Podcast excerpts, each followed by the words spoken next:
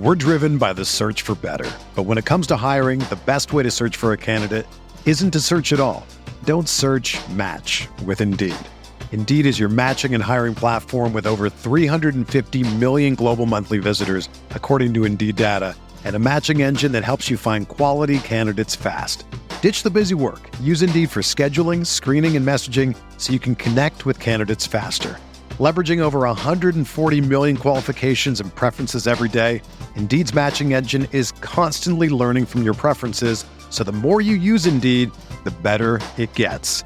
Join more than 3.5 million businesses worldwide that use Indeed to hire great talent fast. And listeners of this show will get a $75 sponsored job credit to get your jobs more visibility at Indeed.com slash BlueWire. Just go to Indeed.com slash BlueWire right now and support our show by saying that you heard about Indeed on this podcast.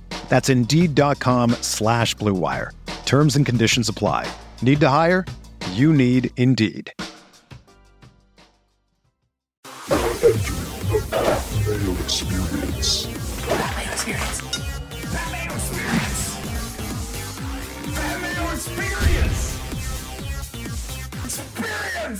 Welcome to the Pat Mayo Experience, presented by DraftKings U.S. Open recap, plus the Travelers Championship picks, bets, and one and done. The Listeners League available down in the description right now. 2,500 spots. Let's fill it very quickly. We'll keep rolling that back until the Open Championship is on the table, which is about four, five weeks' time. Also, a reminder to smash the like button to the episode, sub to Mayo Media Network, and subscribe to the newsletter down in the description, which is completely free, which will have all the final information coming out on Wednesday evening. So if you don't do anything all week, just tune into the newsletter and boom, you'll get all the information that you need. Geoff Fienberg is on the line with me. We did the Cut Sweat show. That was a lot of fun. None of us hit a winner. That wasn't so much fun. Although came the best bet show turned out to be the best show of the week in terms of actually not the best show in yeah, for the week in terms of profit. Our show last week did, but not from you and I. I actually had a good best bet show. Uh, rate the U.S. Open out of ten for me.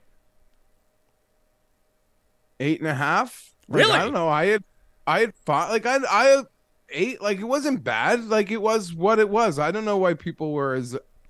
I never got that upset. Like I don't know. I had a great time. It, uh, Sunday excited me. Of course, know, minus ten. That's not like crazy considering where the tournament started.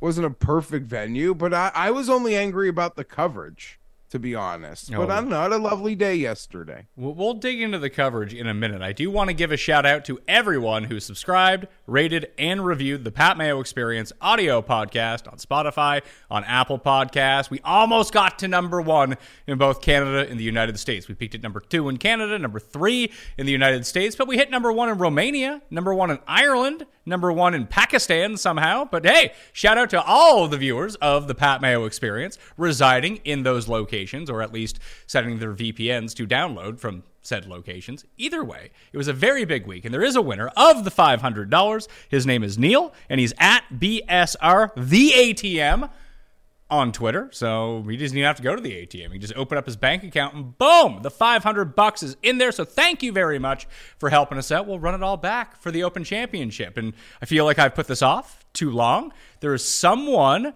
waiting to take a victory lap, and his name is the big game hunter, Tim Undergust. Tim Andergust.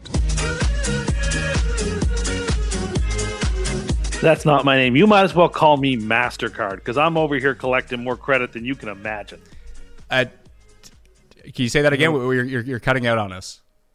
I said you might as well call me I. MasterCard. Uh, we, we, we really can't hear you. What? he Jeff. Jeff, Jeff, can you hear him? No, but we were having a perfect conversation before we went on air, and I heard him perfectly. Yeah, I, I don't know what's going on. Jeff's, Jeff's coming clear, coming through clear. Does that help? Uh, Top Cat, not so much.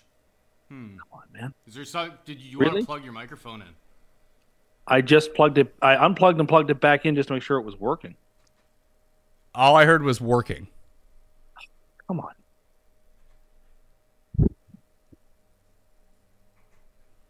Is that any better? I, I, I just heard better. All right, so this thing is defective. Are you in a tunnel? Yeah, yeah. But, but I don't know if you can hear Paul. Uh, he's asking like, are, are you in like your normal spot? I, I'm not sure what's going on. Yes. I'm in my normal spot. Everything is perfect over here. Just obviously, this microphone I have is defective. Okay, I heard a little bit. Now it sounded like you were really far away from your microphone. Now you should hear everything because I'm unplugged from the microphone. Tim, we're doing a bit. I'm unplugged. What? We're doing a bit. Oh. Wow, we can't let you just come in here, have the I moment. leave. You, you listen. You, should leave. you can leave. Hey, do you really? You want to leave right now and not bask in your credit? Well, it seems like instead of allowing me to have the credit I deserve, you would rather just steal it from me with this cheap bit. Yeah, it seemed to be working. This isn't Uh, funny. I This isn't funny at all. I believe Like, I, I believe you that I I believe you soaked in your credit a lot last night, sir, and you're going to get so much praise on this show and the commenters down in the comment section are going to say very nice things about you for the first time ever. This is your time. I'm sorry that you can't have a little bit of fun with it. Well, it's just I thought my microphone was defective. That's all. And I was getting very annoyed. And I want you to bleep out that profanity, please. Uh, what what profanity? There was one. When you listen back, Paul will hear it. Paul will bleep it out. When you say listen back, you think we listen back to these episodes before Well, we post Paul them? knows this is this is very early on in the episode, so you or Paul can hear it and Do, bleep it out. do, do you have the time can hear code it. for it? No, I don't have the time in front of me, but it was early on in the show, so it shouldn't be. I, I listen to Pat every single day, so like all of those words just just go over my head. All right. I know. Well, maybe it was during Uh, maybe there- maybe it was during the part when your audio was cutting out. Stop it! It wasn't cutting out. Stop it! This is cruel. This is very cruel. It, it, it's, it's all sour grapes from people who thought it was real. Fun. I was going to take the high road here, but now I'm not going to. Now I'm taking the low road. I'm not being, uh, you know, I- I'm not Denny King anymore. I'm not. T- what was his name? What was the name of the coach from the Vikings and the Cardinals? Dennis Dennis De- Green? Dennis Green. Denny Green. Denny Green. I'm not taking the high road anymore. I'm taking the low road. I got laughed at mercilessly by you two on Monday. And it was so bad that it kept being brought up over and over again on shows about how moronic it was to say this was an easy show or that I'd spend my pick on a guy who was like 90 or 100 to 1. And, uh, you know, how was that egg feel frying on your face? Oh, listen, I, I am taking an absolute shellacking over this. I mean, you being put up on the pedestal, me and Jeff becoming the laughing stock of everyone for laughing at you. You were right. We were wrong. There, there's no two ways about that. There's no there's no denying it. There's no denying it. And it wasn't even like I mean, at least I know for me personally, and I, I think clarified quickly, I wasn't laughing at Wyndham Clark. I was laughing at you making him your gold pick without odds. Like Yeah, why was- should I pick the guy who's going to win as the guy as my gold You're the pick? ma- What a dumb idea. You did it. You did it. Dude, this is all you. You can have this any way you want. I'll even remember it as a score of 16 under if you want me to. No, can- it wasn't. But you know what? It just it felt. You know what? In all sincerity, I appreciate the kind words. It's nice to hit one on occasion. Don't ever doubt who the big game hunter is. I just I had a good feel for this. I you know I I've had a good sense that this course would line up for a bomber who who puts well, and Wyndham Clark is a bomber who puts well. incredible. Um, you know, is was this a good course? No. Should Wyndham Clark have been able to hit his second shot on 18? Should Rory have been able to hit his second shot on 17? No. This, this U.S. Open did not punish bad shots. That's why it was a really bad course for this tournament. But given the nature of the tournament, the way it was, uh, you know, Wyndham Clark was always going to be there, and I wasn't worried about the chasers. Rory had to break par on Sunday at the world's easiest U.S. Open track to win, and he didn't have it in him. Ricky pulled a Corey Conners from the PGA Championship and didn't show up on Sunday. And Scheffler, I mean, Scheffler, you, you can't. I'm starting to think Scheffler's win at the Masters is a fluke. Okay, Not the I- he I- no, I- winning, no, I want- losing all these other tournaments. I wanted to bring this up because I think we we touched on this a little bit on the Cut Sweat show. How the only one who gets labeled a choker for not winning is Rory. What about the number one player in the world? Yeah, he deserves his heat. Now, in the end, it really was Rory who let this slip. He's only going to have so many chances at majors left in his career, and this was a great one, and he didn't win it. He Like, didn't hit he's a gonna- putt. He missed short putts. He didn't hit a putt of any of any significance, and Wyndham got- made every up and down. And Rory got every break It's- known to man yesterday too. True. Oh yeah, that was crazy in and of itself. Um, So when, when Yeah, I, I, hold on, I, I, I have a, have a question. When when he got the free relief on the par five, that's because it wasn't embedded in the sand trap, right? That was the rule? Correct. It was Okay. embedded in the grass. Yeah. And there's no distinction in the rule book between any part of the course that isn't a hazard. Okay, that makes sense then. I mean, it's it's stupid. It's the but rule. It's, a dumb rule. rule. but it's no, no. I didn't dispute the rule. Like a hundred percent, it was being applied correctly. What- It's just a moronic rule. Okay, what, did- what- what's a more moronic rule? Rory getting free relief from a ball that is pl- plugged into the ground that he literally can't play, or Scheffler getting a free drop in the woods because there's a cord near him? Oh, that was outrageous. Outrageous. You got Nick Taylor last week, chip standing on top of a sprinkler head to make a chip on the 72nd hole without any issue. And you got Scheffler demanding free relief from a cord. Um, yeah, it was again every it was the one thing this US Open did do, and I'll give it its credit, is that it did bring out the true characteristics of the people who were competing in this in this championship, right? Like in the worst way. It test it, it asked questions to Rory, questions to Ricky, questions to Scheffler, and they all failed the test in their own particular way that they always fail these tests. yeah, Ricky Um, Bo- Bo- Rory Bogey's a par five. Bogey's a par five, doesn't birdie where he needs to. He made a birdie on one and then made like 16 straight pars or something, or 14 straight pars. But like He burned this at- 14 straight edges. He did this at St Andrews too. Well, he had it- bad strategy, it- and it- it, once again hold was on. not effective. In fairness, he bogeys the. I, I, I wasn't the easiest par five, but it's a par five. You if you're 15, yeah. if you're making par everywhere, if he makes the opening birdie and pars every hole, he's in the playoff. That's correct. But mean- he couldn't do it. No, fair enough. And it's not, but it, I thought it was a lot different. I mean, the result ended up being the same as what it was at St. Andrews. The problem was, like, he was actually giving himself real looks to make birdie, and he was just missing it by an inch. At St. Andrews, he was putting the ball to like 80 feet and two putting. Now, that happened a few times, but it's a U.S. Open. You don't expect. Like Cam Smith at the Open Championship with the winning score being minus 20 or whatever it was, like someone was going to go shoot a score. You had to continuously make birdies on Sunday, it didn't really feel that way. It felt like one under. I mean, one under would have been good enough to get you into a playoff, but like the par strategy was good, and he probably left, fuck, eight birdie putts on the table that were like entirely makeable. I thought he should have taken a rip at the green on the par five, and he didn't. Uh, He could you have know, shot a 67 yesterday.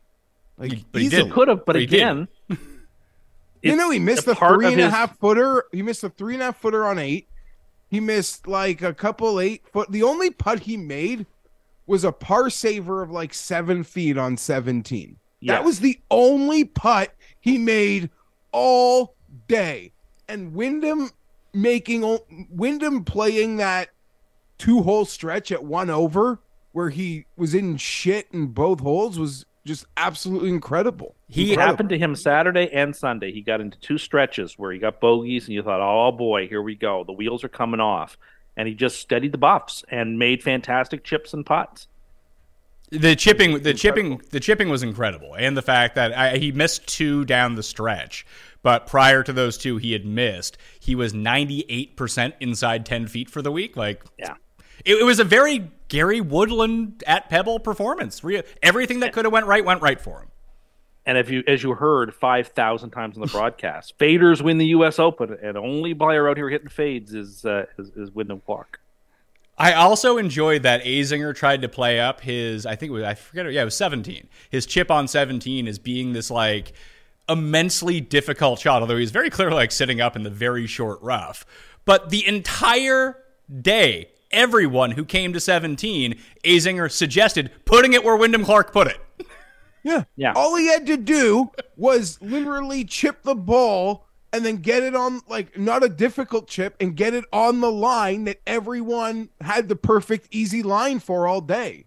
So you're absolutely right. That was I don't know. I didn't even hear that because uh, honestly the weekend coverage I wasn't even like listening with volume and that's not even me normally, but I was doing like had family events and you know it was on the whole time. I was watching it, but I didn't hear any of his dumb shit.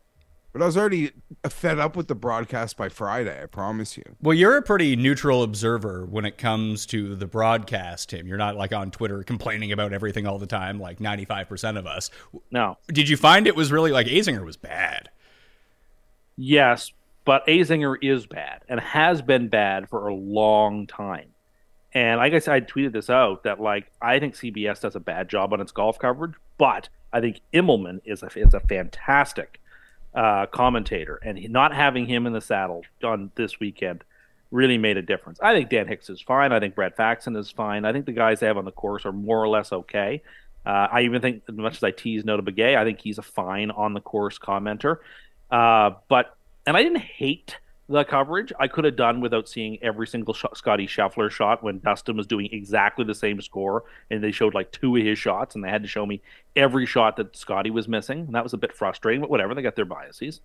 Uh, but no, it wasn't great coverage, but it wasn't bad coverage. But Azinger is terrible, and that that's the frustrating part. That like if we have you are clued in in the slightest, if you're clued in in the slightest, the coverage sucks. The coverage sucks. There's no other sport on planet Earth that's just literally telling you to be a casual because we can't accommodate your hardcore needs.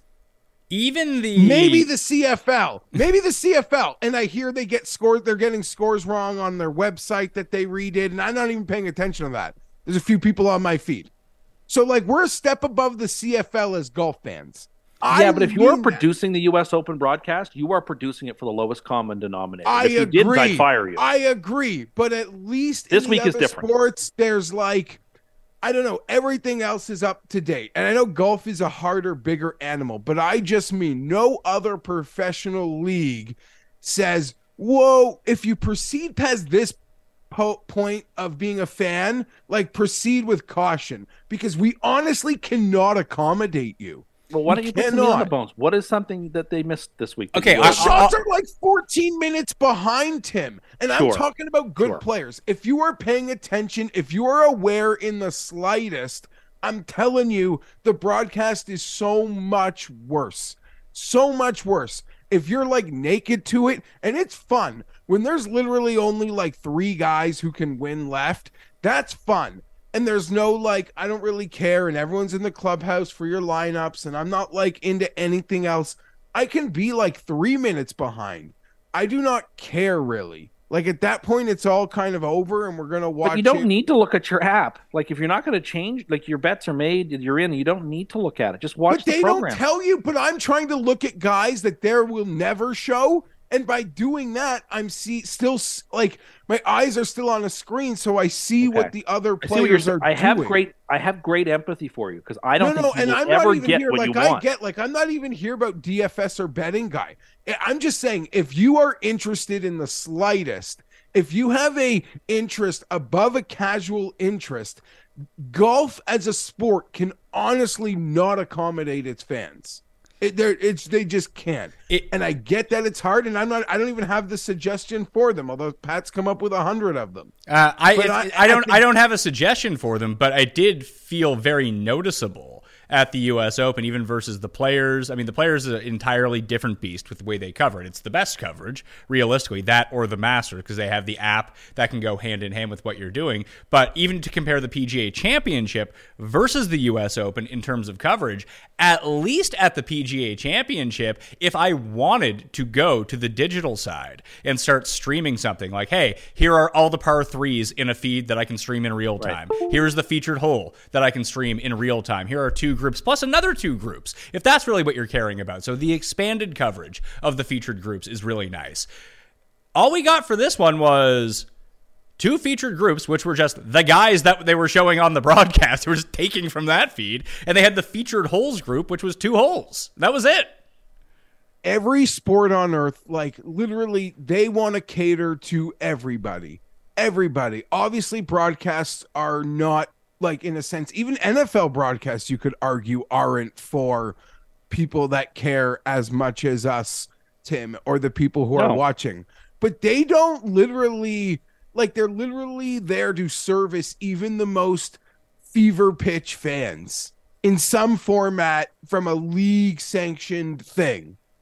And golf, they literally say, like, no, like, do not like us too much. Because if you like us too much, you're going to be angry because we can't service you. And Can we talk screamed- about Wyndham Clark some more? Yeah, Yeah, no, let's no. talk about circle back to Wyndham Clark. Sure. Let, us let's Let's- circle, let's circle back to Wyndham Clark, and I We were- want to. I was going how to would because I have questions on Yeah, that. please, I, I, please. I, I, I have my question, and it pertains to the curse because you told us that the curse is over. But we've been through this before. Long I, anyone who says that the curse is over has not been watching the show long enough because I've seen you go on heaters before. This has happened, so I'm actually kind of curious to see who you pick this week or something in a different sport because you might be nailing that one too. But it all just comes back around. Um, as I did point out, you said that I was giving you a hard time on the show last week, which is absolutely true. But I did point out that there are certain occasions, once a year, once every three years, whatever it might be, that you are so correct about something, and it's usually an off the beaten path take, and everything comes full circle and you were correct. Now, you didn't get to the winning score of minus 16, but I will give you credit that you were the one who was saying that was going to play pretty easy, and it did play pretty easy. And you picked the winner. Everything went right for you. Although there was a chance where it could have flipped, and the three guys that you said had no chance finished one, two, three on the leaderboard, but you were I, right. I would. Those was guys. very sensitive of the fact that three guys I wrote off were in second, third, and fourth behind my guy. As the course got a little tougher, I was like, "Oh my god, this is going to go very well, or I'm going to be proven correct." And it just happened that all of their tragic flaws all came to Scheffler's, you know, profound inconsistency at playing golf got him. Rory's lack of a killer instinct, and poor, poor Ricky just didn't have the sauce. But Wyndham, let's talk about him because if you told me in, in 18 months' time we talk about Wyndham Clark the way we talk about Scotty Scheffler now, would Oh, you be surprised? Because remember, 18 months ago we talked about Scotty Scheffler as he's like he's a good player. Uh, he no one ever thought he was going to be a star golfer to where he'd be the number one golfer in the world. I don't think anybody read or saw that. Now you look at the skill set that Wyndham Clark has. He drives the ball farther. He's an excellent putter. He needs some work perhaps on his in his on his uh, iron game, but like you look at how the modern game sets up and the skill set that Clark has in his youth, and now he's broken through with two wins in you know six weeks or whatever, particularly one being a major. Like, isn't the sky the limit for this kid? premier win, like two wins. He's second to Ramen Player of the Year right now. He there aren't many Ryder Cup is spots stamped. available. Ryder, he just Ryder Cup is done. Yeah, he's on the team now because of points. He took Ricky's. Now Ricky needs an injury and he needs to keep up his consistent play just for him to get a captain's pick good vibe. Or JT has to literally fall off the plan, but that's not even possible. Um, so that's I guess it was a double barrel day, dead day for Ricky. Um, you want to make this about Wyndham, and that's fair. I want to make it about you though. Is that well, okay? we could do that absolutely. well, can you can, can you walk us through the? We get to the turn. I forget what Clark is up by at the turn. Is it two that he's up by? No, one. He's up by one on Rory at that point at the turn. Pretty sure. So you must have been stressed. It was stressed almost three. It was almost three. out. Okay, yeah, but it wasn't. He- but it he's- was. He but did it was, get to three at one point. He It- did get yeah, that- twelve and that- nine. That was on the back though. I'm saying at the turn, walk us through your final. Fuck these long. These rounds were really long. Final three hours Very of the long. day. I'm like, okay, every Friday and Saturday and also Sunday, Clark played really good golf on the front nine holes that he played, and then he really began to to struggle as as the as he came in. So it's like, okay, well, he got that that putt on when he made that birdie on one. I was like, He played okay, the back nine four under for Let the him week tell his before story. Sunday. I know, but he was he he had like he had so many so many more birdies on the on the front nine, right? So he gets to the back and it's like, okay, here we go. And then it wasn't when there was that birdie bogey opportunity that didn't happen, where uh, they had them on the double screens at the same time. The key moment to me was when Rory didn't make his putt for birdie, and uh, and Wyndham did make his putt uh, for par to, to get in. I was like, okay. So I'm feeling confident, but not overly confident because, like, you know, anything can happen. And I, you know, Clark has never been in this moment at all in his life. One of the reasons that you mocked me for saying Homa wasn't the face of this tournament, but I liked Wyndham Clark was that Clark had never done anything in a major. And then he gets up three and he gives one away, and then he gives another away. And then I'm starting to, I'm sitting over here typing in videos to try to soothe. I'm, I'm actually watching videos of Adam Scott at Royal Lytham giving away a British Open, doing exactly what I was afraid that he was going to do here. I thought, oh my God, this is going to be an Ernie Els situation, that he's going to have this big lead and give it all away with bogeys down the stretch. And it wasn't until Rory hit that drive on the par five. It was such a dumb way to attack that par five. He didn't think through at all what he was trying to do. And it was when he hits that drive into the rough, I'm like, okay, this is it. This is the moment that Rory has miscalculated. And instead of trying to hit a uh, hit the lumber out of that uh, that rough, where I think he could have probably got it closer on, he hit a layup to a number that he obviously didn't didn't want. Hit a bad wedge, and as soon as he made the bogey there, I was like, I'm got a ninety percent chance here. Like it's gonna Wyndham's won this. The only way he loses it if he loses it for himself. Rory doesn't have it in him today to win this thing. And yeah, when he hit that banana on 18, uh, my heart just about stopped there for a second. Because I was like, Rory just got the break on the par five, then he got the break on his ridiculous shot into the Augusta. His shot on 17 looked like he shot at number 10 at Augusta, pretty much, except you know he was allowed to hit it from there because Bryson had, because of course Bryson had played that hole that way this week, and of course he had. It's like it was when he hit that when that ball on that super uh, slice landed in the fairway on 18. I was like, this is over. The, the, he has passed the last test. Now, And it felt hold on, hold on. uh, you, you, you said you said that after the slice ended up on the fairway, that it was over. Everyone found it kind of peculiar that you didn't call the event over at any in, point. in no in either in neither direction. I Yeah. didn't give any overs to Fowler when he was up two. I no, didn't you, you didn't. But but you I do it. But but but, but but you do it at every other tournament. Now, when you have a guy in the mix, all of a sudden, I guess the curse exists, and you don't want to put it into play. I just decided to keep doing what I was doing. Like I hadn't gone out and laid any anything out about who's going to win. I was just going to let the course and the tournament sort of roll itself out, and uh, I was pretty excited about it. So you believe in that? You're No, a believer. I just didn't as see the, a need to. I- As I the didn't- graphic didn't see a suggests, you are a believer. But um, Didn't see a need. Didn't see a need. You're like And Tim- You're like Peter Tork. Gorke? El, Peter L. Torque. Yes. You know, Wyndham was great on the back nine all week. They showed the stat as the guys made the turn. Four under. He made some huge par putts to save Oh, his yeah. bacon on that back nine, both on Saturday and Sunday, uh, where he hit some sort of squirrely wedge shots that, that he saved himself with. With his, when I say No. wedge shots, I mean like the full. I, oh, the, the the worst Azinger sin that he committed the entire day was telling us how this shot is impossible on every shot, and then everyone putting it to two feet.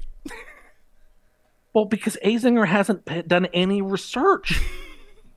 like he knew that he, that Fowler and uh, Wyndham had the same putter, and you heard it seven times during the broadcast. that was more Dan Hicks, but yeah. Oh, because Dan Hicks knows what notes he's that, But that I his would tell has in front of him. you, people on Twitter complained about it more than the broadcast said it, and you gotta, for context, that's a lot. Um, but Tim, again, back to you.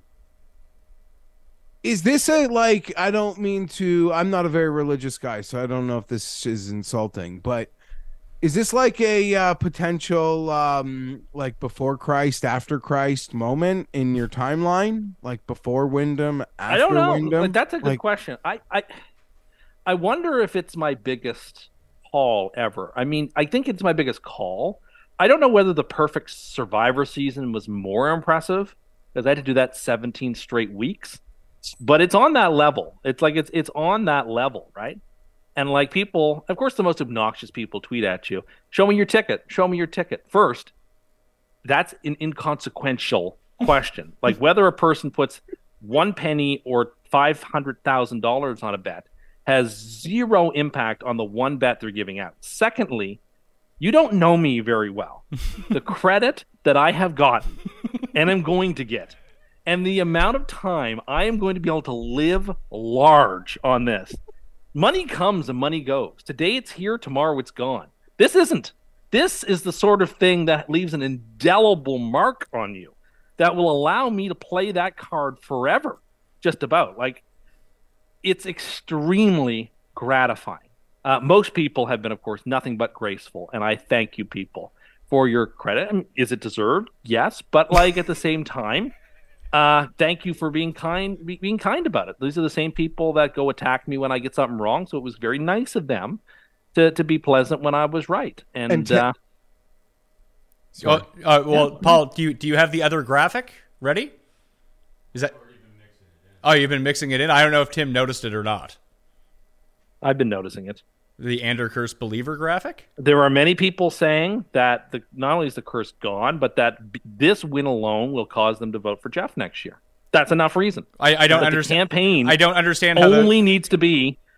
Look, look how Jeff reacted to the idea of Wyndham Clark winning the U.S. Open compared to I- Tim's uh, It looking was at it. it was Wyndham Clark as a gold pick without like Pretty good even when he making wins. Case for hey, us. You're listen, right. I'm not going to sit here and pretend like I wasn't laughing. I was laughing. I thought it was ridiculous, and here we are. Me with egg on No, my but, it- face but I'm and just a saying, great Pat, call. would you have laughed if Wyndham was a bronze or silver pick? No, because uh, Tim usually No. takes like one of the live guys as his gold pick, and then two long shots, and that's usually how the structure goes. And hey, maybe that's what it took. You just had to switch it up a little bit, and it worked.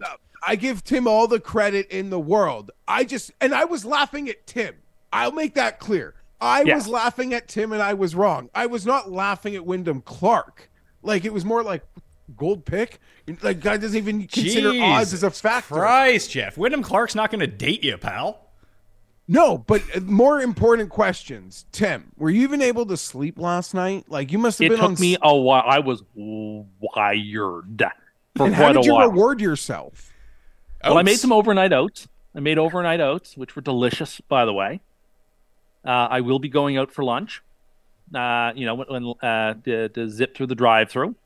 So you know, the the cashier at the box at McDonald's better get ready for a big toothy grin of me smiling when I order my uh, my, my chicken wrap, the healthy one, not the the burger or whatever. And uh, I'm feeling good. Oh my I, god. I couldn't sleep. It took me probably to about two thirty in the morning to go to sleep. Do you know what's trending on Twitter right now? No. Your fave, Batman Returns. Everything's coming up you today. Oh my God. This is why Jeff said last night he should make a bet on the Jets to win the Super Bowl. It could just be my year. They're 18 to 1. Probably going to happen. Probably going to happen. It's just maybe everything is mine. Now, I will say when it comes to Clark, I started thinking about him the day after the cut at the PGA Championship because he was a very, very, very popular play at the PGA Championship and he fizzled out.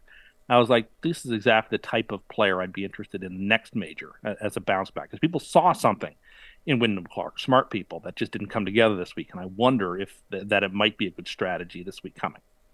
Were you impressed with the people that tailed you on Wyndham Clark and won a boatload of money? Absolutely, I, I am so happy for you people. Congratulations! I'm ha- I'm delighted that you were able to make pro- you were able to profit from from this. Again, a call that I will be able to pull out of my arsenal as a response to a claim. Oh, you took a 16 money line parlay. You don't know what you're doing. Oh yeah, did you pick William Clark to win the U.S. Open at 100 to one? I didn't think so. Sit down. I'm giving lessons for free over here. Next time you you you tease through through zero to get to like one and a half points, you throw this right back in that asshole's face. Exactly. You you know you think you're really good at capping sporting events? I called it 100 to one winner of the U.S. Open outright. So how about you just sit down? and the other pal? people that picked Wyndham, like I mean this, like so many people had him. Great calls. Yeah, I saw that. I saw Axis had him. I saw a few people. I saw Noonan had Yeah, him. no- But the thing is, do you think they're mad at Cust because Cust has sucked all of the air out of the room on Wyndham Clark and they don't get any credit? No, but to my point, they don't deserve it like Cust does. I will only say that because they also had like Scotty Scheffler or Jon Rahm or Viktor Hovland or like two other really good players in front of Wyndham Clark. Tim did not. no, Tim didn't have a soul in front of Wyndham Clark on his to win the U.S. Open list. and I didn't flinch all week. No. Nor should you. And that's why we love you. And I would say this is probably better. People want to what did Tim win on Wyndham Clark? I'll tell you right now, he won more than he won for that goddamn survivor. Fucking Cust. I mean, uh, Paul owes him um, uh, uh, a a, a pallet of, of a plot of DCs, whatever you call the. This is my Danny Willett box. moment. This is my Danny Willett moment. You're, you're And I'm gonna actually right. in. You, this is your Danny Willett moment, and I'm very happy, both for you as your friend, Because I believe we were talking about this on the golf course the other day. That you and I have sort of the same philosophy when it comes to trying to win at golf when we're playing our friends. I don't wish anyone to play very poorly against me so I can win. I want to go out and win. I want them to play well. I want me to play well. I want me to play better. That's the end of Yes. it. I don't want to see them shoot 110 or something like that when they normally shoot 85. So I am happy for you that you actually nailed this. And I can sense that deep appreciation. That makes me all the more happy. I played my best front nine of my life with my buddy who's way better than me. I'd never beaten him by this much of a margin on nine holes. He played so bad, he didn't even see my shots. so I agree. You know, you just want to play great. You don't want your buddy to play like horribly. That's the worst. Then he's golf sad and he's not even in a good enough mood to like tip a cap. Do you think, Tim, this is all a part of your new positive outlook? Because last year, as we documented with me, you, and our other friend who's a part of our playing group at our course, you know, you were getting really golf sad. You were hard to play with at times mm-hmm. because of how sad mm-hmm. and angry you were. Now, this year on the golf course, you are playing a little bit better, but it's very similar. The game's coming around the last two weeks or so. I'll give you that. But you haven't been sad all year. You've been Yeah, it's taking all- it it's all good vibes. Hey, all good vibes out on the course. I think this translated. I, I, you know what? I'd like to believe that that's true. It's all good vibes. I now have a new person that has become one of my guys in terms of golf for the rest of my life. Uh, you know, I am now a Wyndham Clark stan. It's in my Twitter bio. Uh, I am here permanently with Wyndham Clark. Uh, he can win any tournament that he's in. I wish I didn't have. I wish I had him again for one and done this week. I think he's totally live at this. One and done. You I mean- freaking animal, Tim. Uh, Yeah, I you- think now you- with my second win, I may have wrapped up a one and done unless one of you all hit the British Open. No, no, because the, the majors are actually worth less than the elevated events in terms of money. I thought the U.S. Open was the highest pot. I think it used to Player be. still, isn't it? I, I think it's now the players. I mean, I they have it listed here as th- uh, three, Three and a half points. mil. Yeah, three and a half mil. It's five million to win an elevated event. So if I win this week, I'll pass you again. Well, you know Um, what? So be it. Because uh, both Rahm and Scotty, I mean, Rahm battled himself back for me, and Scotty had a good week for Jeff. Tim, I- I'm s- yeah. This is your. I would even argue like Denny Willett is almost like a band's like first great song. It gets people buy them, makes a music video, puts them on the map. This is almost like the John Lennon's Imagine, bro. We're driven by the search for better. But when it comes to hiring, the best way to search for a candidate isn't to search at all. Don't search match with Indeed. Indeed is your matching and hiring platform with over 350 million global monthly visitors, according to Indeed data, and a matching engine that helps you find quality candidates fast. Ditch the busy work. Use Indeed for scheduling, screening, and messaging so you can connect with candidates faster. Leveraging over 140 million qualifications and preferences every day, Indeed's matching engine is constantly learning from your preferences, so the more you use Indeed, the better it gets. Join more than 3.5 million businesses worldwide that use Indeed to hire great talent fast. And listeners of this show will get a $75 sponsored job credit to get your jobs more visibility at Indeed.com slash Blue Wire. Just go to Indeed.com slash Blue Wire right now and support our show by saying that you heard about Indeed on this podcast. That's Indeed.com slash Blue Wire. Terms and conditions apply. Need to hire? You need Indeed. Well, I'd buy that analogy, except for that's not a very good song. I don't know. I'm just saying, like, But I know what it's you're saying. I don't. I don't know music. I'm Well, sure what's if what's I like what's, music, what's Dave well- Matthews' biggest hit? Shut up. I haven't listened in like 15 years. What you don't you don't you don't travel around North America with the same other like thirty losers? No. I had a No, lot of buddies right. in, This- uh, in Chicago for Crunchy Tunes Fish a couple weeks ago or last week. Whatever. know- I'm not. I don't go to music. I take your analogy. You're right. The Danny Willett was like a, a, a palate cleanser for people to get ready for this type of. I mean, sure. If I can help contribute to the mystique of this show by giving a hundred to one as my favorite bet and never faltering on him at the U.S. Open, uh, I am very happy to have done so. And the margin, right? Like Ricky or Rory win, and a winning score of eight or nine essentially flips it all. And we're Oh, on yeah. the precipice of of all of this, do you feel emboldened to plant any flags today? Like that's sort of what the people want to know. Like, is, are you ready to plant a flag for something in this moment? I mean, I I feel even more confident than I did three months ago that I'm going to be watching my team win the Super Bowl. As our friend pointed out, if you had just bet on Wyndham Clark, you could have paid for that trip to the Super Bowl. Well, maybe you know what? That's right. But you almost wonder the way karma works. If I put a big bet on Wyndham Clark, what would have happened? That's true.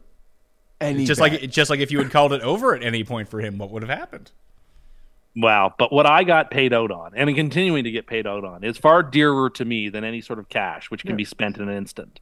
Tim, I said on a tweet last night that someone said Tim going to be unbearable now. I'm like, yeah, when you're arguing with him about how his $8 frozen mozzarella sticks contribution to a potluck everyone put effort into, he's going to be like, you have no right to criticize me. I called Wyndham Clark. Yeah, you you had the same reaction to my pick of Wyndham Clark as you did to the mozzarella stick. So, like, who seems to be offside now, pal? Tell you who isn't. Guy who hit a hundred to one long shot to win the U.S. Open.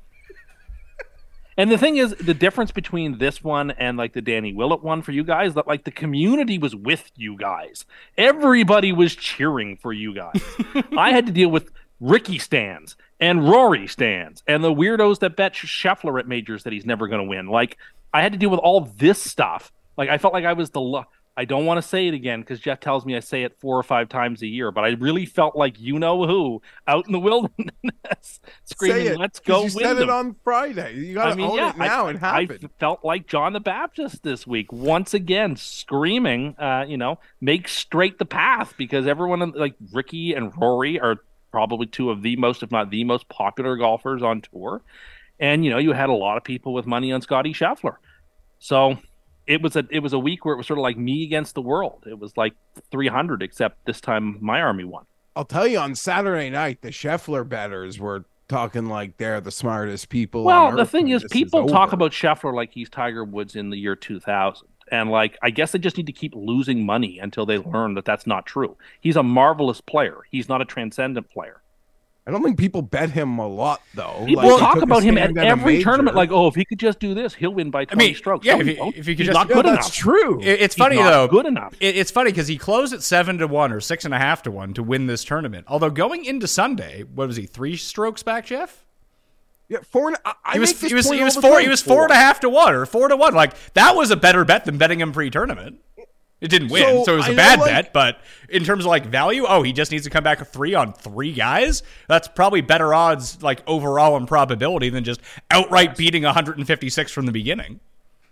I always say this, and you can't like call the shot. And I didn't bet either of them, but yeah, you see that often, like that ultra favorite, three or four back, a little like three back, half the number on Sunday. I, the pro betters will yell at me because I don't consider every ten cent point as important as they do. But, yeah, but they're not um, hitting I know 100 to ones like Tim Andercust is. They're trying to. Yeah, no, Rob, I, I Rob- agreed with Rob- that. Robbie, that Robbie, on Scheffler. Ro- Rob Pizzola is out here trying to grind two cents on an NHL line when he could just bet on Wyndham Clark and win all the money. Seems pretty easy. There you have it. Pizzola I mean, might if I can bet leave on advice- Wyndham Clark. He's a pretty sharp guy. Don't worry about being too clever. My advice to people is don't worry about being too clever by half and looking for all the extra points of value. When it comes down to just ask yourself the question, who do I think is actually going to win? And like stick with it. I, I think if you take that approach, you're going to succeed in the long run. I And am I am, I am taking that approach this week at the Travelers Championship, by the way. I've identified a few guys, most of them long shots, that I'm just like, I, I think these guys are going to break through, so I am betting on them. I'm think that's a prepared to lose to a lot of money this week because I feel good about way too many guys. But this is a big like kick in the nuts. And it's a fair pivot because you got to find reasons almost when we do this each week, Pat. Like, give me the reason not to bet the guy. And for Wyndham, in many ways, like Max is like, I don't know, he's never contended in the major. I like to see them like taste it and fail before getting it. And uh, you know, boom. None of that for for Wyndham, certainly. Well, can you keep the heater going? I guess is the question, Tim. Do you have a one and done selection for the Travelers Championship? Yeah, I like Harris English. Oh, okay. I've bet on Harris English already, so that's great news. He's won this tournament before. He played well at LACC. He goes from one easy golf course to another easy golf course. you know, I think this is what the smallest course on tour other than Pebble. Like it's a, it's not a challenging track. Uh, you know, the winner is going to. I think it's going to play a lot like last week. I remember we we talked about on Friday. You said that the people who play well at the U.S. Open happen, who are like standout weirdos, tend to thrive the next week at Heritage. So Harris English sort of fits that mold. Haotong Li's in the field this week. Oh no, that's the Well, open. he'll be Sorry, at that. He'll be at that. He'll be at the range until 10 p.m. Then. sorry, I, that was that that is incorrect. He is 151 to win the Open Championship this year. Do you have any as a big love- ga- as your renewed status as a big game hunter? And the, I think the last hot streak you went on like this is when you started calling yourself the big game hunter because you had a WGC and the mm-hmm. players in the span of a month with DJ and Rory. And then now it's been five years, but now you're back. So do you have any final parting words? I was right. despite it all, despite all the, the laughter and the mocking, uh, and you know, you you to admit you did give the one redeeming claim about every once in a while I hit a winner, and this could have been the week. It was so gratifying to know I had a little bit of magic left that I that I could still pick uh, a big game. Uh, uh, you know, pick this out. It's just thank you to all the people for the kind words. The the credit is very much appreciated. I I'm soaking it in. I who knows when it's going to come around again. You people have made it extra special for me with the, the, with the almost predominantly kind, positive vibes. Uh, you know, the positive vibes you give to me, I send right back out to you, and I wish you all the best in the in those endeavors. But I'm um, looking forward to being able to relax this weekend. Like I had, I was pacing the last few holes, and like I don't need that. So that's that's a lot of stress. I'm going to relax. Uh, you know, look forward to Valderrama next week, and then the British Open in a couple more weeks' time, and uh, we'll we'll see how it goes. It was a lot of fun. Thank you for having me on to take a victory lap. It was very kind of you. Uh, I enjoyed it. Um, follow your heart, and uh, that that's where the picks come from. Do you You know, when the heart and the head meet together, where you go.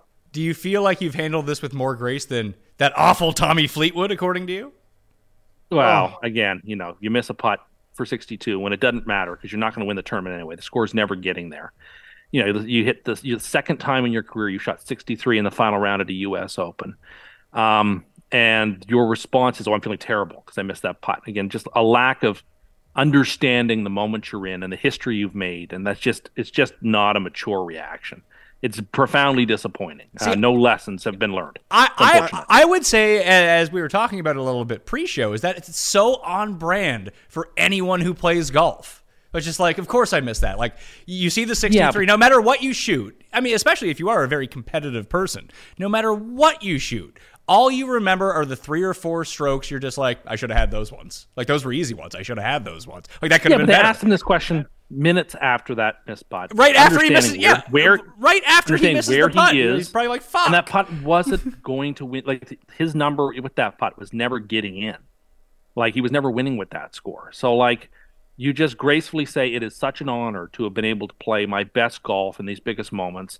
Gee, I missed. I wish I'd made that putt, but you know what a fantastic round it was, and it's a really great moment, and I learned a lot. That's the classy, professional way to respond, not to shrug off in what mm-hmm. seemed like a contrived way. Oh, gee, I mean, I'm feeling Can terrible. I make Really this about you again for just one more moment? Fine. Like, stop. We don't need to make it about other people. Especially, I don't need you throwing stones at Tommy. Do you think we should get you a medal and you should wear it on U.S. Open Sundays? Like, Yes, I think you earned Yes, I do. Yes, yes, I want. I mean, every single U.S. Open Sunday for the next at least ten years. If, if you you know winning the U.S. Open gets you ten free round, ten free appearances in the U.S. Open as a champion for free, I should get to play that medal card claim. Uh, for the next 10 years, I should get to retweet out the Wyndham Clark Windy City tweet for 10 more years and get credit for that, the same way that like Justin Rose has for the last 10 years. You should show up at Father's Day dinner wearing your medal for the next decade. I should. I totally should. agree. I totally agree. Um, Last question for me.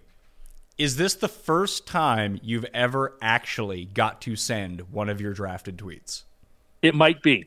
It might be. That thing got drafted on Thursday, and it was sitting in the draft since Thursday. And other ones came in and went out as I and I decided that was actually the one I wanted to go with. It might have been the first time I was able to tweet out a drafted tweet, and it felt really damn good. Now, now that you're on a heater, I think the people want to know. We've done this a few times. Can you give us one of your drafted tweets right now?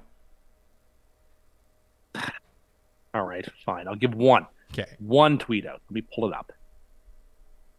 The first one. What's the next one? Okay.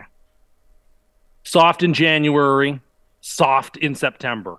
Buffalo proves once again it's not fit for prime time. hashtag Monday Night Football, hashtag Jets. I'm already ready for that week one. Can't wait. Can't wait for uh, that soft Buffalo team to come into into Gotham City and learn what real football is all about. Oh, that's amazing. All right. Well, congratulations to you. Congratulations on everyone Thank who you. tailed Tim, and the laughter is going to come in for Jeff and I. But we're big boys. We can handle that. So, congratulations to Tim. Congratulations to everyone. Uh, we'll move on and start talking about the Travelers Championship to try to get some winners after we say goodbye to the big game hunter himself and our cursed believer, Tim Undergust. Tim Andergust. And yes, that is still his name. Although we can call him the big game hunter, at least for a little while. At least now he has a legitimate winner, Jeff, and he doesn't have to pretend like Hideki won the players anymore. I'm so happy for him. Um, I wouldn't be surprised if by Wednesday he's running and operating timrungood.com. Do you think he would know how to purchase a URL? no, no, not at all. Not at all. It's good though. It's good for the brand as well. The Tim needs to be right every now and then. It's no fun if he just loses every single time. And I have to really thank him because you know it overlooks like how shitty our picks were because he gave out a winner on the show. That only helps us. And I guarantee you the ratings for this Travelers Championship show are much higher than they previously would have been if this had not happened. Yeah, listen, we gave Cam Smith that was like in the range we played, and that didn't work out. But yeah, I mean, I'm thrilled. I, you're, you're right. He does have to be right once in a while. Although, as we joked about, and it was in everyone's mind, the like precipice of it flipping and being an under 10 winner of Ricky or Rory would have been equally like hilarious in the other spectrum. But this is good this is great. I don't know. Happy for Tim. And you guys are in, like, I'm in the orbit with him via the show and the internet, and we're pals. But in your, like, actual, like, close knit group chat, like, close personal friends that hang out, this will probably get exhausting quick. No. He'll, he'll try to bring it up, and there's there's enough people around who just don't care that they can point to other things. So there's that part. Let's talk Travelers Championship, though, uh, a tournament where we've been pretty successful at. And uh, as I mentioned, that you know Tim needs to hit one every now and then. I, I feel like I need to hit one every now and then. That would actually be nice, at least for my bank account going forward. So let's try to get one here. We hit DJ here. We hit Knox here. Uh, you hit Harris English here. I hit Bubba here. That that Bubba here was fantastic. He couldn't couldn't not win every time that I bet him. So let's try to get back on track. Going with some gut plays this time around, as Tim actually pointed out, and you can find in my column on fan or not Fantasy National on DKNation.com right now. It was just published. This is the second shortest course in the PGA Tour rotation, behind Pebble Beach Golf Link, 6,852 yards. Pete Dye, design par 70. Xander is the defending champion. The First of back to back wins for Xander Schauffele, who won at the Scottish Open the following week. But he is not at the top of the odds. And good thing that Rory didn't win because I think a lot of the talk would actually be about Xander Schauffele today. Uh, and it is just not. He wore his party time shirts and maybe he went out and partied afterwards. Who knows? But Scheffler is again the betting favorite. He's seven. Rahm's eight and a half. Rory's nine. Scheffler and or sorry, Schauffele and Cantlay are both twelve to one. Those are the big five in this tournament, and then it drops down to Hovland, Morikawa at twenty and twenty-two, Finau at twenty-five, Matt Fitzpatrick at twenty-eight to one, and then Tommy Fleetwood, the ungrateful Tommy Fleetwood at 30 to 1 on DraftKings Sportsbook. To throw this out here now, in case people have tuned in just to see what the bets are, right before we came on, I saw a boost on Tommy Fleetwood up to 40 to 1 at a place that is open, I hear, 365 days a year, and I bet Tommy Fleetwood at 40 to 1. And that's sort of me going with my gut. Like, if it wasn't Tommy Fleetwood and he wasn't a known gag artist, that we would just look at his results, how he's playing, and be like, he's about to win. I was in on the 35, so I'm obviously excited that the 40s show up. Um, the broadcast interview Tim is speaking of, where he seemed ungrateful, I can't really speak of. I didn't hear it or see it, but I did wait. We see his more um, like post round media media scrum, and he seemed incredibly grateful. And he said he feels as good as he's ever felt in his professional golf career. So, you know, we almost pulled it off in Canada. Great little run here since we touched. Typical Tommy, though. I don't know that us like touching had anything to do with Tommy doing exactly what Tommy has always done, aka blowing a great chance to win and losing in a playoff, and then, you know, starting his round in a hundredth place and finishing the tournament in sixth place. But yeah, I'm in on Tommy. That's an easy one for me. Uh, at the top of the board, I don't know. The weeks after a major, they always seem scary for me. The the very top, Pat, and I don't know. Maybe we're due to like have everyone's chips taken because I feel like we're on a crazy run of not having like these super elites win, at least to what we sort of got used to um for a bit. So maybe they're gonna like pull the green double zero on the roulette this week, but I'm still totally ready I'm still totally ready to fade them. Obviously, Viktor, I think about lots. I would think about I would Morikawa- I, Morikawa was the one for me. Just he's playing a lot better. He still can't putt to save a lick, although he putted a little bit, but he generally does that in California. And when you go look at the things that he is still doing well, it's basically being putting it next to the pin from 175 and in, and that's all this course demands. It is the shot with like the fewest, besides Pebble Beach, the fewest amount of shots from beyond 175 yards. Yeah, so as I was sort of finishing, I I'm always kind of interested in Hovland, and I don't really feel he contended, so I don't really feel like he's deep into it. And we're still got our great vibes, and he's making up and downs. But Morikawa struck me as a guy who I think could be a great course fit. Not always a great Mor. I'm not like a Morikawa guy, so this could be a spot I actually do jump on. Do I trust he makes enough putts here? It seems like you got to make a lot of them to win, but I like where that's going. Um, and yeah, I don't know anything like think 27, 28 to 1 maybe. Seems fair for me to probably try that. You saw a 28 to 1? I'm only seeing 22 to 1 right now. Oh, those are all gone then? That'd be a Oh no, I see a 27 right now. I'm looking at it.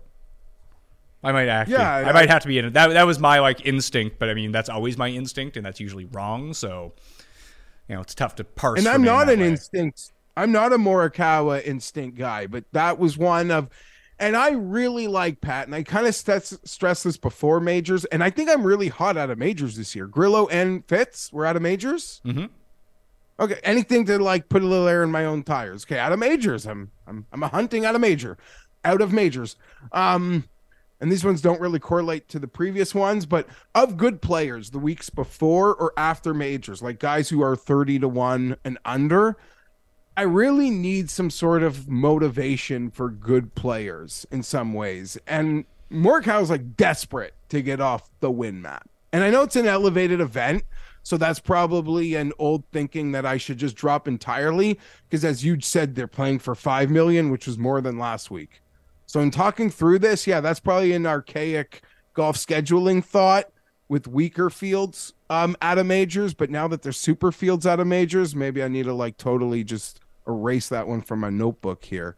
But Morikawa is the under 30 to 1 good player who who caught my eye the most this morning. Yeah, and that that lines up exactly with me. Looking at the modeling that I did on Fantasy National, a lot of this is on the research show from Sunday on Mayo Media Network, fantasynational.com slash Mayo to get yourself that 20% off. I think if you get the monthly now or starting next week, uh, you'll get the, the last of the, the Open Championship to get in there with it. Uh, and it's all the good players that it will tell you. It's Cantlay, Scheffler, Fleetwood, Fowler, Clark, Rahm, Morikawa, Schauffele, Hideki, Hovland. Those are your top 10 in terms of the numbers that I went in. And the only reason that Morikawa is suppressed because uh, they have extra guys listed in this field, and actually I think it has 162 guys listed in the initial field that we're in. Obviously, there's only going to be 156. Yet somehow Collin Morikawa, out of 156 players, ranks 157th in putting from 10 to 15 feet. Not great. Yeah, that's a problem. And again, you look at the putting stats, and I guess any week the guy who wins usually puts great, but here it seems like the guys that win like have exceptional putting weeks, even for them. And to look at it, here's here's a nice juxtaposition between Rahm and Morikawa, uh, who are back to back. I'm just noticing the numbers stick out a lot. And Xander, weirdly, uh, is on this path right now too, and it, it's just really strange. So, an overall par four scoring over this time range, uh, Xander is second in par four scoring. Rahm is fourth in par four scoring. Morikawa is 73rd in par four scoring. And obviously, par four scoring at a par 70 is going to be absolutely huge when the par threes are the really difficult ones. You tread your water on the par threes, do your scoring on the short par fours. But this week, there are eight par fours that are between 400 and 450 yards. There are even some that are shorter than that. That is the key range for par fours this week. So despite being 73rd in the par four scoring overall, Morikawa is eighth overall from 400 to 450 yards. Conversely, despite being second, Xander is 117th on those short par fours, and Rahm is 57th. It's just you want them on the long par fours as of right now. Obviously, Xander won here last year, so he can definitely get it back dialed in. But it's just funny to see how well they're scoring on the really hard par fours, but not the really easy par fours, where that's what, actually what Morikawa was doing. I could be dead wrong, but anyone that has what happens to Xander in a major, the next week I cannot bet at like 12 or 14 to 1. Like I if he wins that, then I'm like that shows a lot of um Moxie. mental toughness and like easily to put it away. And and this is no joke field so it'd be a great great win and a great payday. But at that price off that weekend in like a high stress long like major situation like we all know the variables that go into that like it's just like i can't even consider it Let's move to 30 to 50 to 1 then, because this is where you have your U.S. Open national champion, Wyndham Clark. He is 35 to 1, the same as Max Homa. Cameron Young is actually 30 to 1, and I think he just got ejected from the Ryder Cup team until he starts doing anything. Fleetwood 35 to 1 at DraftKings Sportsbook. Ditto with Justin Thomas and Rickie Fowler and Jason Day and Hideki Matsuyama.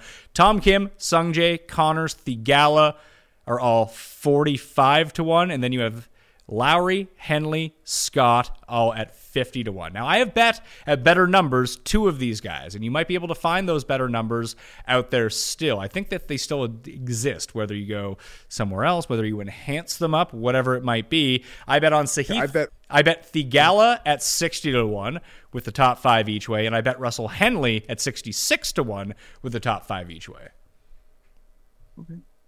I like I like both of those. Those are two names that I am swimming around. I'm also swimming around 50 to 1 Tom Kim's Pat. Yeah. And did you was that like a good yeah or an eye roll like No, no, a good yeah. Well, I have to depend on like I, I can't fit in Tom Kim if I bet Morikawa. But maybe I just won't bet Morikawa. Maybe I'll just roll with Fleetwood and have that be like my top guy, and then the rest are just guys I want to see win. Uh, but I totally like this spot for Sahith. Um, Do you remember the what- Travelers would do have you- been a five star Cam Young spot for me when he used when it was that other guy. I've seen it as high as 50 this morning, Pat. But do you remember what happened to Sahith here last year? He should have won. Remember he, Refresh my memory because Xander I did not didn't Xander just kind of blitz him? No, Sahith had a one stroke lead playing a 70 second hole. Bombed it middle of the fairway, and then he like thinned it into the bunker and made bogey, and he ended up losing by two to Xander. Yeah, I maybe it was at a cottage or something. I have no memory. Just Like- remember Xander getting props at 22 to 1 and it being pretty popular because that's the number people would bet him at a major. Um, but I wasn't on it. Yeah, I, I mean, with with Henley, I mean, I, I, it's been pointed out, and I mean, I kind of pointed it out too. The last time we've had a West Coast U.S. Open, whoever the jabroni guy on the leaderboard is, just wins the next week at the Travelers, albeit a little bit different because this is an elevated field. This field resembles more what we saw in 2020 when Dustin ended up outdueling Brendan Todd. I think Brendan Todd came like 11th or something like that. When all was, I think shot 80 or something in the final round. It was just horrible for him. But that year, even with the superstar field that we had at TPC River Highlands, it was was like superstars at the top and absolute jabronis at the top. So I, maybe that can happen again, even though this is an elevated event. Um, yeah. And I did find. I don't know. This field seems pretty strong, but the elevated events have kind of been giving.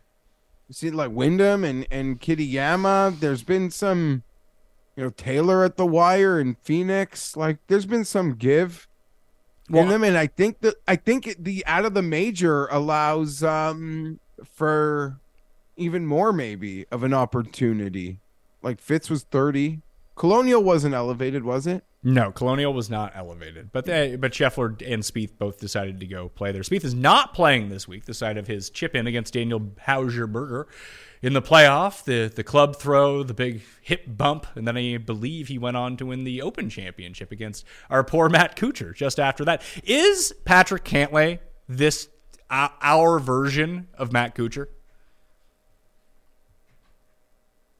I I mean, to me, Cantlay's ceiling always seemed kind of higher. Yeah, but did- but- but- but- relative but to his relative to- you're yeah, Yeah, but Kuchar, but to Kuchar his- felt like a guy who would win majors at some point, 13 years always ago. Like compared, And like there were he- times I was like twenty five to one betting. It's not like um, yeah, there was a period where he was pretty short in them, and a lot of times penultimate group Sunday Masters, penultimate group Sunday U.S. Open, and the fairway with Spieth on at the Open.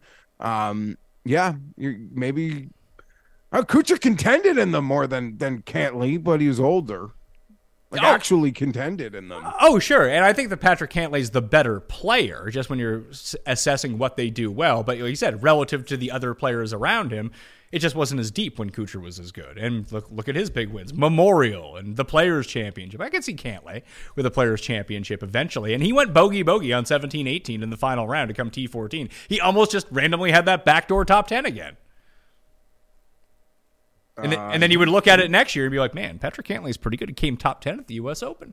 We almost got that. Almost. We didn't. almost hey played yeah i don't i don't and maybe i over like grade maybe i graded on a curve uh because maybe i didn't like take the totality because i i was entertained yesterday and maybe that was sort of where i gave you my eight uh for this year's us open but i don't know i'm just not as upset i think as like a lot of people No, I mean, if people are really that upset, maybe don't watch. Like, if it's really, if it's viscerally making you angry to watch golf because you hate the course so much, maybe go do something else. Honestly. But people want to be upset. Doesn't matter what it is. People just want to be upset. And as we kind of pointed out on the Cut Sweat show, like, did it seem like a good course for the U.S. Open? Not really, because that's not when you think about the U.S. Open, you expect the toughest test in golf, and when it's not that, that's when people get all triggered about things. But I thought the course itself, like as an advertisement for that course, I thought the course was really cool. Yeah, and I mean the course did look cool and probably, you know, be better suited for other events, but I don't know, I'm silly sympathetic to like the fine line and how difficult it is to walk that tightrope of being really hard but not unplayable and trying to make fans and players like satisfied. It's a very narrow landing strip the USGA has set up for themselves for people to be happy. I, I would say that if they actually allowed people onto the course, which they don't seemingly want to do, that it'd be a sweet Ryder Cup spot. Yeah, that makes sense. And that was another thing. The atmosphere just didn't feel I mean, I get their reasons for it, but I don't know. Didn't feel like felt empty at times. Like really strange. 50 to 100 on the betting board. As mentioned, I actually had previously bet Tim's one and done. So stay hot, Tim. Harris English, 75 to 1. I played that with five places as well. I also gave a look to Minwoo Lee at this price point, another guy who had a very good U.S. Open. And I gave a look to Denny and Siwoo as well, but I settled on Theegala, Henley, and English as my three from in here. Yeah, so of your Theegala Henley English, I lean I like Theegala the most. Um I'm seeing some quite large numbers on Adam Scott. So that can always be tempting for me. And Siwoo. I know you mentioned him as a pass, but he looked like someone who to me could be a nice a nice fit here, but I'm more like stuck around that 50 because even I'm seeing you know you could enhance a Hideki to 50, which kind of has my attention. I don't know that I'll have much in front of like 40 to 50 seems like my big go zone. Um, I'm gonna pepper it pretty hard. What if I told you that there was an enhancement right now of Rickie Fowler to 40 to 1? I'm not picking on Ricky, but I'm not um, for it. Although I'd argue this should set up lovely for a player with his skill sets in com- with confidence. Oh, if he still has it, I hope. I assume he has it. Someone just sent this to me. Kyle, shout out Kyle. I think I'm going to bet this because I bet this at, I forget what stupid tournament it was. It's under extra. I still don't see it here. Players under par. So for this event, there is a bet right now. Will there be over 62 players under par for the Travelers Championship at plus 115? That feels like a really good bet. How many players at plus one fifteen? 62. So the cut line here has been under par each of the past five years, at least minus one. So if that's the case, then you're going to win your bet. Yeah. If the cut line is minus one or lower, I guess, then you win. Let me go to Fantasy National here. See the last time it wasn't. And guys can rally on the weekend, too. Even if it's at even, it doesn't mean that they're stuck at even. Historic cut line minus one, minus one, minus three, minus one, minus one, plus one, even, minus one, even. So each of the past five years, it's been under par. I'm, I'm betting that hard. Anyway, continue. Sorry. No, I, I mean, I don't. My mind doesn't even can't even quantify those props. What was your Henley number? Uh, let me pull it up. 66. Yeah. Do you want to talk? Do you want to talk about the bombs, the the hundred to ones? I just played the the babies in there for the big numbers. I played uh the Aberg. Ed Aberg at 150 for a little sprinkle, and I played some of the Eckroat at 150 at 200 for a big sprinkle. Yeah, I, I went to go play Eckroat at 250 to 1. I had it pulled up and I went to go hit submit bet. It's like the odds have changed to 200 to 1. I was like, ah, shit. You know, I missed 50 That was before I got there. Yeah, so so I I got the 200 as well with the five places. It is now down to 125 on that site, and then at DK it is 90 to one at the moment. So from 250 to 90 to one, everyone is literally on Austin Eckroat this week. So that that's a miscut waiting to happen.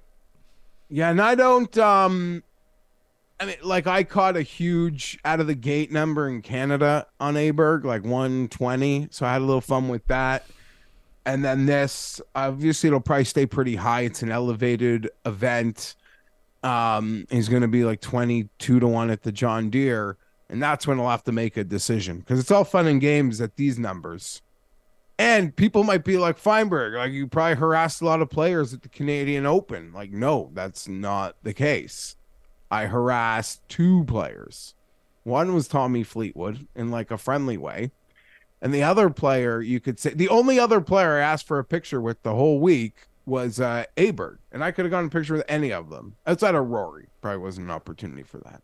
Um, I was like, dude, I know I'm like grown man asking you for a picture, but you're gonna win three majors, so I need a picture. And that was early in the week, and the picture didn't turn out good. Um, maybe I'll send it to Paul because it looked like I had like a stroke. So then a few days later, I caught him around the clubhouse. I was like, listen, I'm so embarrassed I have to bug you for another picture. but when you win those three majors, I told you you're going to win. I don't want to have a picture with you where it looks like I had a stroke. So I got another picture um, with Aberg. So I'm an Aberg guy. I mean, he made a sound. He makes a sound that I know it's the Canadian Open. There weren't enough stars there, but I didn't hear the sound that he makes from anyone else. Okay, creepy. Very. So 100 to 1 and beyond. I mentioned Eckroat, who I bet. I also bet Shank at 200 to 1. I went back and I looked at like what do a lot of these players have in common who have won at TPC River Highlands over the years. So you have Xander, Harris English, Dustin, Reavie, Bubba Watson, Spieth, Russell Knox, and just a lot of the guys that have contended. Like Paul Casey has played really well here over the years. Brian Harman has played really well here over the years. There's a few courses that I've isolated that have done really well. So Augusta being one of them. Obviously, Dustin and Bubba and Spieth all have victories here. Riviera is another one I would point to. Phoenix uh, is another one that I would point to with Xander and English and Bubba uh, and Paul Casey on top of that. And the Valspar, I think, is really the one that pops out. I was really kind of disappointed that Sam Burns wasn't playing because I thought that Sam Burns would be a fantastic bet here. But I've seen Shank play really well at you know, a lot of those courses, then really well at the Valspar. And you know, last week he, he just didn't quite have it at the U.S. Open. We've seen him pop enough, uh, and he's two hundred to one. That, that's why I bring it up. So I've already bet on him. So now I'm in this weird predicament where I kind of agree with you on Morikawa, but there's just other guys in the hundred to one range that I like that I might just say fuck it, not going to bet Morikawa. Maybe I'll bet two or three more of these guys at like two hundred to one because I love Aaron Rai and I love Justin Suh. Okay, I could see that both are playing really well, and if you feel like it's time for a moment, uh, if you're inspired by Tim, um, I would say they're as primed as anybody at those numbers, like to have that that moment, probably way more than the Aberg and and Eckroat money that I that I kind of tossed, but um, so yeah, I like those. I don't mind those calls one bit.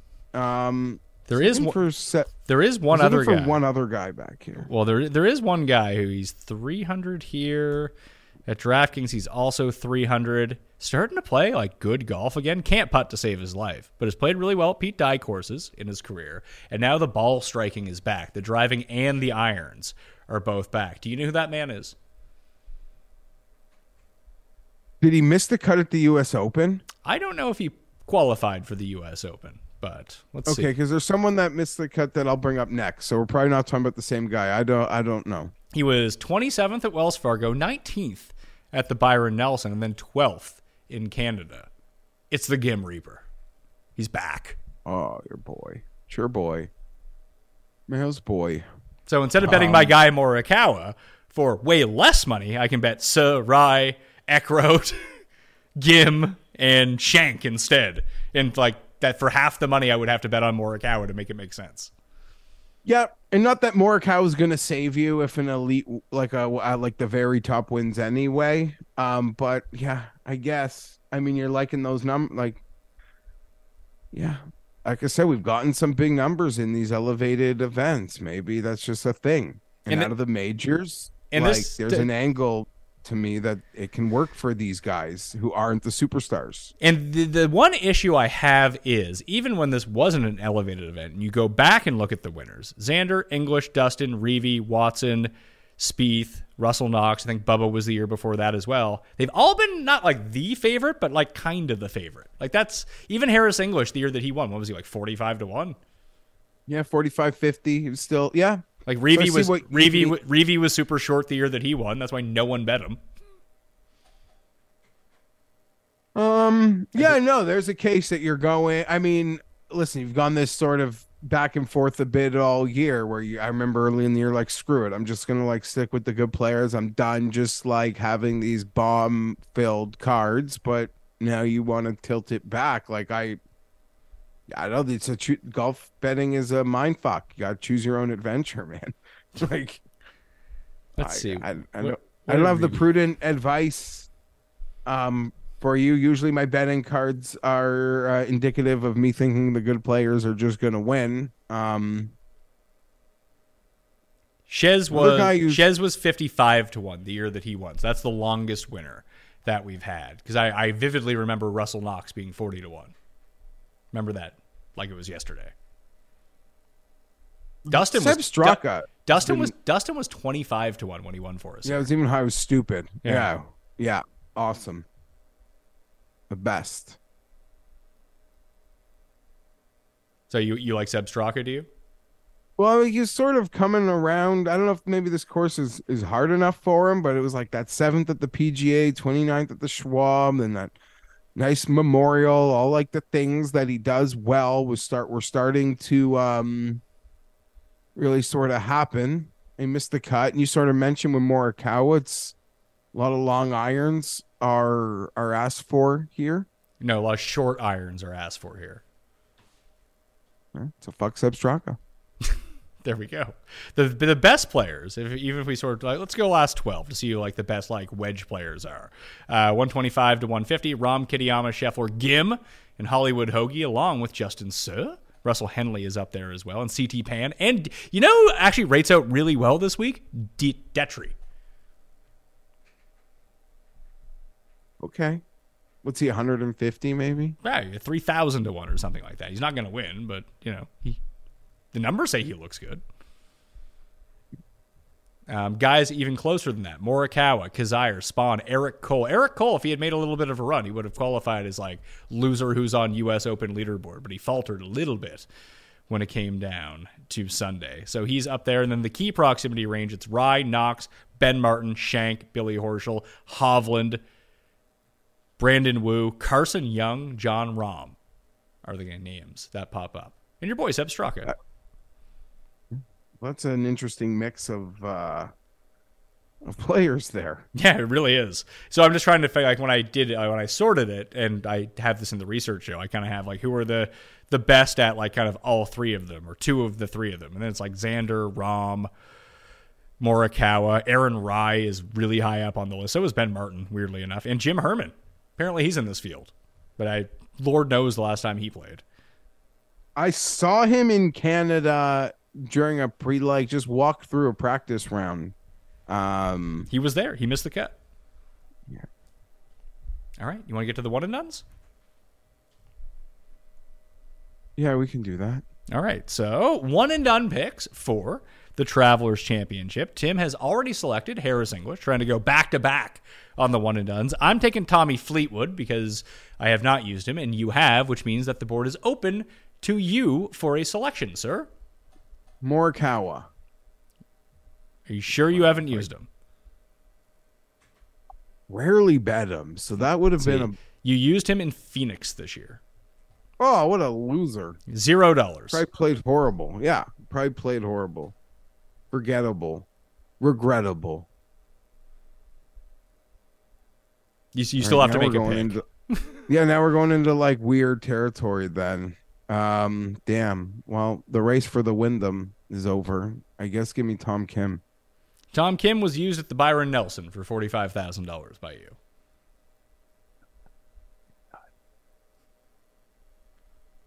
Sahith. Sahith is good. Theegala